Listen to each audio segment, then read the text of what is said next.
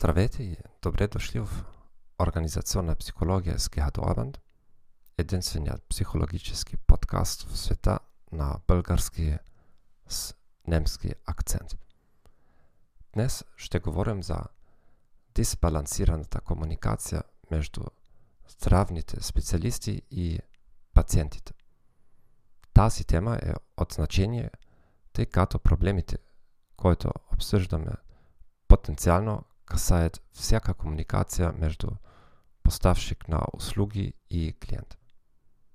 Лекарите имат висок социјален статус и престиж во општеството. Поради това, проучвањата показват, че взаимодействијата с пациенти често се доминират од специјалиста. Многу пациенти не смејат да задават достаточно въпроси. Следователно, не е изненадващо, че почти половината од пациентите не могат да кажат колку долго треба да приемат определено лекарство. Приблизително едва четврт од пациентите не могат да разберат целта на да приемат лекарствата си. Многу пациенти не разбират техническите термини използвани од лекарите.